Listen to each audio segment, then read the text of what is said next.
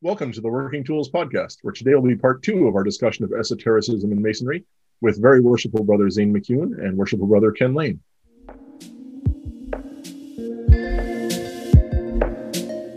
Ladies and gentlemen, brethren all, welcome to the Working Tools Podcast, a casual conversation around Freemasonry. First, it's important to note that our thoughts and opinions are our own and do not reflect those of our Grand Lodge or respective craft or concordant bodies. Please connect with us and ask questions via our website at theworkingtoolspodcast.com.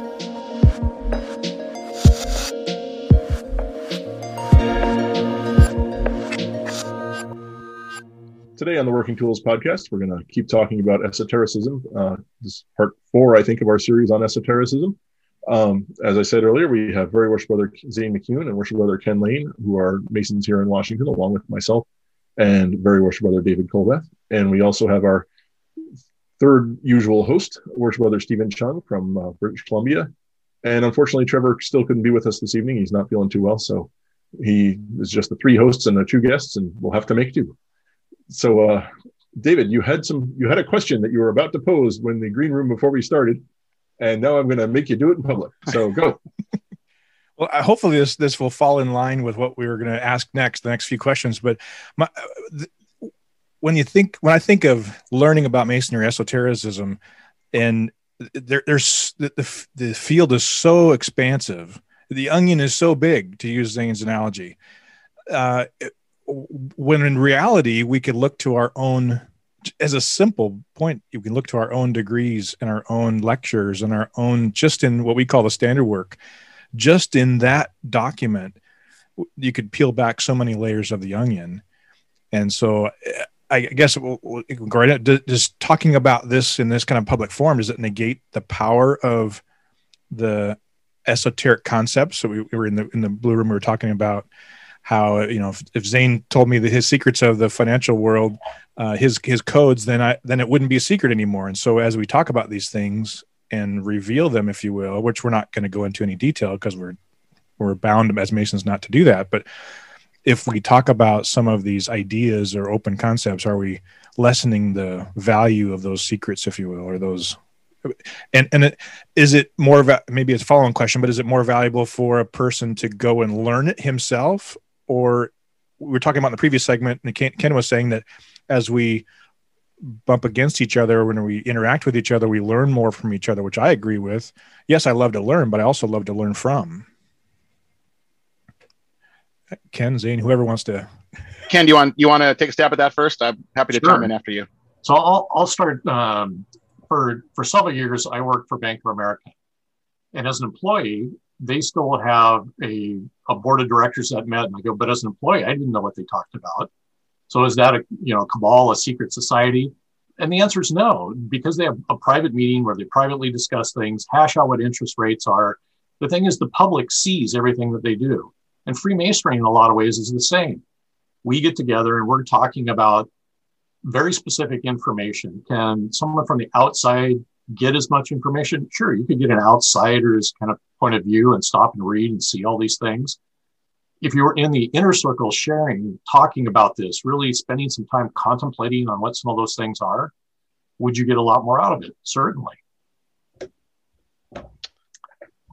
I would say that if we were to, right to your point, Dave, like uh, you know, we wouldn't we wouldn't dive deep into our our ciphers, and we wouldn't necessarily reveal uh, you know, our obligations and things that we've we've we've we've said that we we we wouldn't um, as Masons. But I would say, like, if we were going to talk about um, sacred geometry, for example, that's a topic that, at first blush, you might say, well, that's an interesting topic. What does that really have to do with Freemasonry? Okay. Um, well, first of all, it's it's a topic in and of itself, but you might find in that conversation some parallels to our allegory of the winding stairs, for example.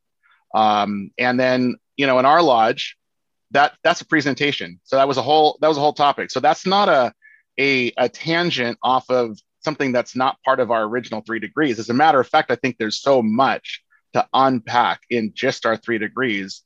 That's probably what we should be spending time doing at a lodge meeting. It's not really planning the dinner. It's not really planning a um, for departmental you know, purposes Sorry. Yeah, it's it's really it's really kind of unpacking the the the three degrees, but oftentimes that's only done at a degree, which is a which is a a demonstration of the degree, not necessarily talking about the degree. So you know, we might get into a sacred geometry conversation uh, and presentation at our lodge. Um, the point within a circle is also a universal symbol. Um, Freemasonry by no means has a corner of the market on the point within a circle symbol.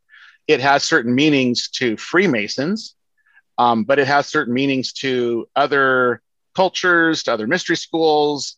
Um, and you might find as you explore what those uh, other organizations use that point within a circle for, you as a Freemason might find that there's a lot of similarity there. Now, does that mean we're exactly like those other organizations? No, it doesn't necessarily mean it, but it's awfully interesting, uh, especially when we talk about Freemasonry having existed since time immemorial. So immemorial. So to do, is there a connection? You know, I would never say yes or no. I would leave that to the person who's receiving the information to decide what that connection is. But maybe even more than the connection, it just helps them put our meaning into context and and and and how much of a truth it really represents to the to the human nature. Well, Zane, speaking about the point within the circle, uh, I, you were on this very podcast speaking about the point within the circle last season. I, I oh, don't know how about that? I didn't really... top of my head, but but all the listeners should go back and listen to that one. I enjoyed that one. Yeah, that's it's a it's a fun topic. Uh, so those are the things that um, um, you know those are the kind of topics that we that we'll talk about and present, and then have conversations about in our lodge meeting. So that's pretty typical. So I, I think Troy was talking about it too. That and maybe Ken can help to explain that. And you already alluded to it that there's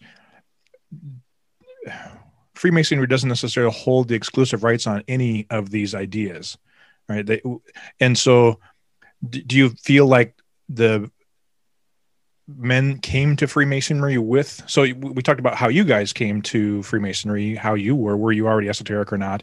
But some of these mystic schools and some of these men that came in, Mackey and whatnot, McCoy and all, did they, were they? Do you believe esoteric previously to coming into Masonry, or did they develop that and then? these other mystery schools they pulled from those things or how, how did that come together do you think ken well i think through curiosity um, you begin to find stepping stones as you discover something a, a truth that excites you and you start saying it in, within freemasonry we take good men and we make them better well how do we do that we learn we learn about things that are are new to us because they're not something that we learned either in, in our normal uh, schooling, from our parents, from anywhere else. And they have great value to us. Now, what's valuable to me or you, everyone has an individual path. But when you find value on that, who wouldn't turn away from that? And the more value that they find, that's uh, what we were discussing yesterday. It's really your time, your energy, and your money. And if, if I'm finding that my time is being well spent, I'm willing to spend more of my energy toward that. And if um, I, I'm on a goal of being a better person, I want to better understand things. Know, I keep finding truisms or finding where those dead ends are. I'll invest a whole lot more time uh, with that. And I think that, um, you know, Mackey, Pike, anyone else in the past that's spent any time here has been excited because they found the truisms that were here also. I, I would add to that, uh, you, if you take, you know, one of the topics that's not often discussed in lodge is like the origins of Freemasonry. And it, it could be a controversial topic. There's no doubt about that. And right. and and and anytime there's a topic that's controversial, there's going to be people who are like, that is absolutely not the way that that happened, or that is absolutely the way that that's happened. It can be very divisive. Um, that being said, uh, it's worth exploring. And, um, you know, anybody who thinks that Freemasonry didn't start until 1717 um, really is sort of ignoring bona fide historical documentation that speaks to Freemasonry having existed uh, before 1717. That was simply the formation of the Grand Lodge uh, in England. So clearly, that was lodges coming together to form that, which means they existed before. And so well, how much further before? Um, well, the oldest Masonic Lodge minutes go back to 1599. Um, uh, you can look up the Lansdowne manuscript uh, from 1560, and um, you know it talks about uh, that and the and the uh, Cooke manuscript um, talk about the seven liberal arts and sciences. Um, by the time you get to uh, in a Masonic context, as if that's you know, um, well, I'll just say that Freemasons would would read that and go, "Oh, interesting. That that looks awfully familiar." um, and this goes back into like you know the mid 1500s. Um, and by the time you you fast forward up to the 1700s, and I think most Masons are e- at least familiar with like Anderson's Constitution. They may not have read it, um, which is again another topic that should be read in lodge and talked about you know what is this document? It's pretty important to the formation of this organization. Maybe maybe we ought to explore it. Um, but by the time you you you you read about uh, anderson's constitution you realize as it gets to your point earlier dave that the that the grand master who instructed anderson to record the constitutions was at the time the grand master was um, john Desaguliers he was not the first Grand Master of the United Grand Lodge of England, but I think he was the the the second or the third. Um, but he studied under Isaac Newton. He was a he became Grand Master in 1719. He was a practicing alchemist. Um, he brought information into the craft, and while we credit Anderson for the constitutions, you know dang sure that like the Grand Master was having his influence on right. what are those constitutions and what are those um, teachings. And so, again, can you draw a linear line between these and easily connect the dots? Well, and that's a little more challenging. But to your question of did these early, uh, uh, uh, you know, masons um, bring things into the craft? Yeah, I think I think absolutely so. Uh, that's my personal opinion. You know. I mean, maybe they spent more time on on the teachings of the you know the esoteric meanings behind the working tools and things like that. Oh, I th- I tend to think that they they they people who who understand esoteric ideas will they're not keeping the entire idea from you what they're going to do is they're going to veil it and embed that information into something that you can only extract if you understand what it is to be extracted. Like you, to, to know that there's something to extract and understand the little clues along the way. So they'll put something into like for example our uh, degree work. And and so that degree work absolutely has additional meaning and it's like you know packed into that um, but you might only know it from a bit of an exoteric viewpoint that it's right. in our degree work or it's in our drama and you might not know what it means illustrated by symbols uh, and uh, yeah. um, veiled in allegory yeah are you right. willing to take the time and do the work right and, and you know it's an interesting thing because I, I i'm the guy who deals with the candidates as they're coming to our lodge. And the ones that are searching the uh, that type of information, um, I really put it to them as to how much are they willing to put into it to get that information, um, because it's it's there and available, but um, it, it's something that's got to be sought out, not um, it's not necessarily going to be drill, taught to you. Well, as another example, so uh, there's a, a, District 8 here in Washington, uh, up north. Uh, you know, while we've all been locked down during quarantine here, Zoom has sort of taken over everybody's life. And so they've tried to move their district meetings, which for that district, they were trying to focus a little bit more on education. So, um, uh, right, worshipful Steve reached out and, and said, you know, could you um, you know, present on this topic. I heard you present on it at your lodge. And I said, sure, no problem. So it was just symbolism in the entered apprentice degree. So it's things that I found that not only are part of our degree, but might help explain why they're part of our degree. And it was extremely well received. The, the brothers that were, you know, it was Masonic only, but uh, the brothers that were on that line were were were there was a lot of aha moments. Like let's I'll just say that there was like I had no idea that that was, you know, maybe a root of why that was in our our our degree work. And they were like, "Do you do you do a talk on the fellowcraft degree?" and I said, "Sure, I could do that." And then that progressed to the master mason degree. So we kind of went through this uh, this series of three uh, three lectures, basically presentations. I like to think of them, and then dialogue afterwards, and a lot of good questions, and and got guys thinking, and and frankly, the the you know, uh, not to be too off topic, but what's so exciting about that is there were guys that are reaching out either you know during the you know the event or after they'd email me and they say it was really interesting to learn about this you've caused me to want to learn more about x and it might have just been a brief comment that i had made but it really interested them and he said i'm going to go study about it and i'm going to i'm so excited to present this in lodge and i'll tell you when i'm going to do it and and i emailed him back and said i'd love to be there just let me know when you're going to do that and uh, and that is really exciting to see because it's like our way of paying it forward. I'm sure Ken's experienced things like that, and I know I have. So you know, you kind of feel like you're. Uh, we say you know, um, you know the the the cable tow or the uh, the mystic tie. Maybe it's kind of the same as paying it forward, but anyway. We had kind of a similar. We had kind of a similar experience with the trestle boards. I mean, other than the the degrees, when do we ever talk about them?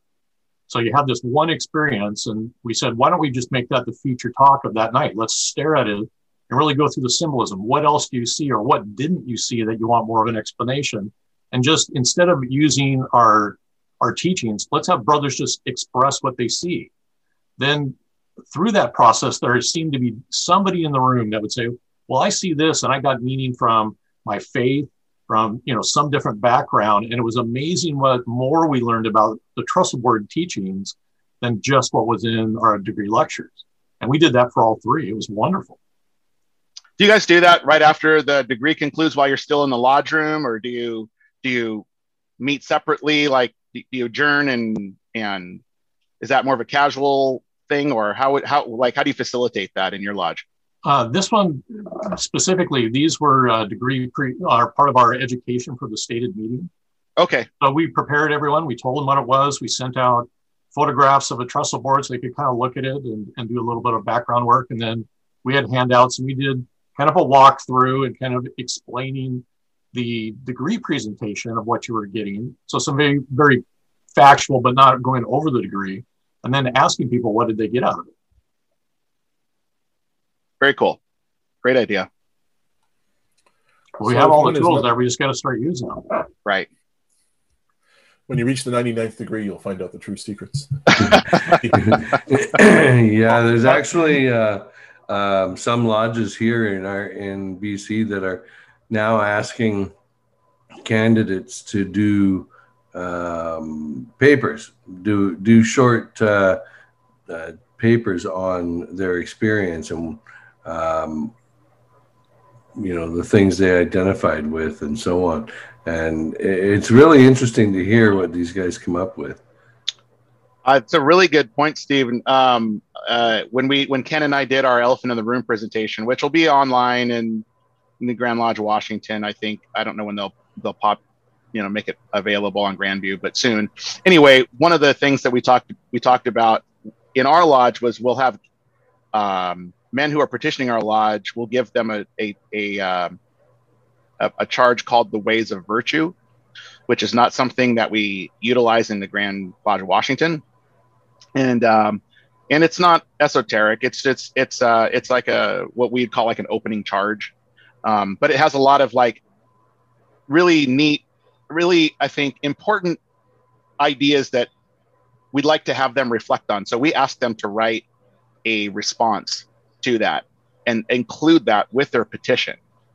And then besides just getting their petition and their money, you know, and, and voting on them, we're getting their, our, you know, and we've already met them for several months, but we're causing them to think about what they're going to step into before they, uh, before they actually do. And I think, yep. And that's, uh, Colbeth is already flashing that. The reason I'm bringing this up is because it ties directly into what you're saying, Steve. However, I received probably I don't even know how many emails from brothers that were on the line uh, in the class, and and they wanted a copy of this. Um, and maybe maybe they just wanted to know what the heck I was giving out to, to, to people. But again, you know, we fight. We figured it's not used in Washington, so it's we're not revealing anything from our from our standard work. but for that reason, for that for for that reason, and this is before they even become a Mason. We have a, a, we have kind of a similar program, only a, a different way of going about the similar uh, kind of a prospect we have a book that we ask our, our candidates to read, and it's called Iron John. It's by an author, Robert Bly. It's a really a, a mid 90s New York Times bestseller. One, it's a, it's a phenomenal story in itself. It's uh, really deals about men being men. But the book itself is teaching in a very kind of Masonic way in that it's an allegorical story. And so, one, it's a good story that they should be reading. But part two is can they really read an allegorical story and see if they can really pull out what the meaning is going to be? Mm. So we get to mm. test them if they can understand that type of teaching and then kind of coach them if they're having any struggles. We haven't run into anyone that's really had a problem with it, but we would ask them uh, to attend one of our dinners. And before our stated meeting, would you talk with us about what you've gone through, what you got out of this? So, likewise, it gives them an opportunity to see a, a type of teaching that we do and also be comfortable in standing in front of brothers and other people that maybe they're not quite used to yet and getting that level of trust.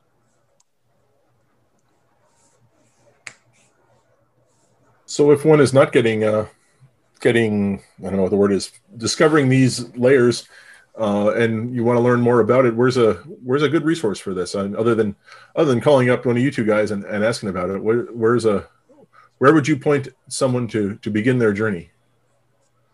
Well, I'd start there isn't uh, uh, a whole lot of places for men to go. Uh, if you said the opposite question, where can a woman go today? And I go, there are hundreds, if not thousands, of places that will help women with glass ceilings, politics, everywhere. And you say, well, where can men go today? And our opportunities have really narrowed. Um, if you say, um, I can go to a religious organization, or it's really the Freemasons. We're the ones that are dedicated to taking good men and making them better. So it only becomes a is there a lodge? What is their focus? Who do I relate to the men that are there? Um, I think that we are that key. Matt, if we were talking about a an uh, a a Mason, I would say you know you're not getting that out of your lodge, or you're interested in learning more about this. I'll put a plug in for Ken. Just uh, if is just go to the Esotericism and Freemasonry conference. That's usually in the fall, and I'm hoping that we'll do it in person. But uh, I think that's a great way to be exposed to it. But I would say read.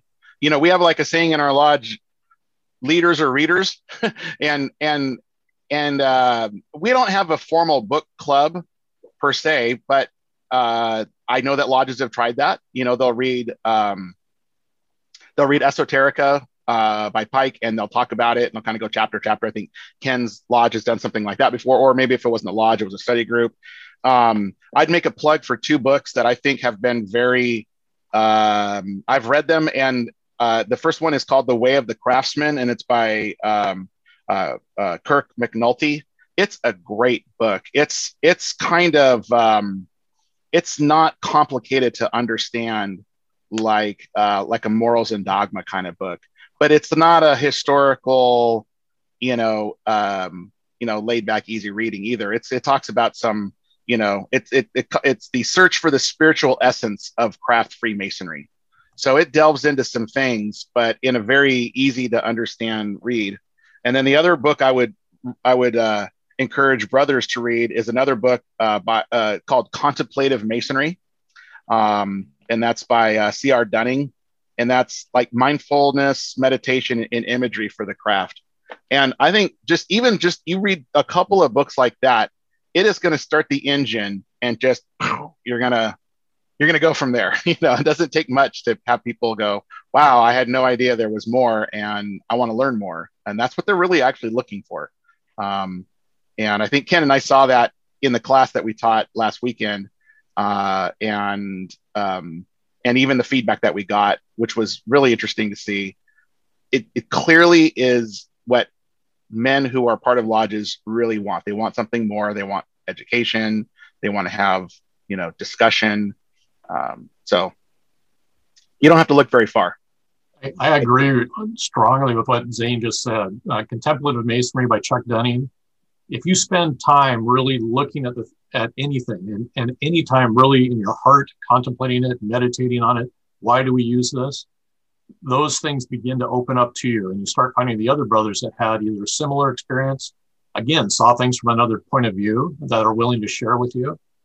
Um, it, it just becomes addictive as to how much you can take in, depending on how much time you have to spend with it. And with that starting point for our, our listeners here, I think we're going to have to wrap up.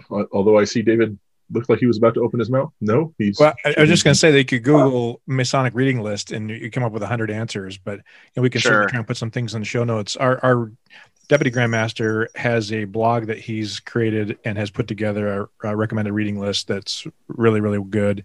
I think Scottish Rite has a recommended reading list. There's just there's almost every organization you could go to, and they probably have a recommended reading list. But uh, which is the great thing you can, can as Zane said, reader, readers are leaders. You can always learn more, and if you just focused around the three degrees to begin with and dug into them, understood what they mean or what they mean to you then you'll have that foundation and then you can continue to grow and learn and do more. And yeah i i have i probably in my personal library of masonic books i probably have you know more than 100 masonic books. And and some of them i'll read i mean all of them i read or or or read sections of or something like that. But uh, it's funny to find a topic in one. And this is how the rabbit hole works in zane's mind. It's like you read a section and you're like oh that's a really interesting topic i think i read about something like that in another book and I got to go to my library and kind of find like, okay, now which book was that? And so I'll start thumbing through and pretty soon it's like three or four or five books have kind of piled up on my desk that have this little thread sort of running throughout, not necessarily the whole book, but just sections of the book.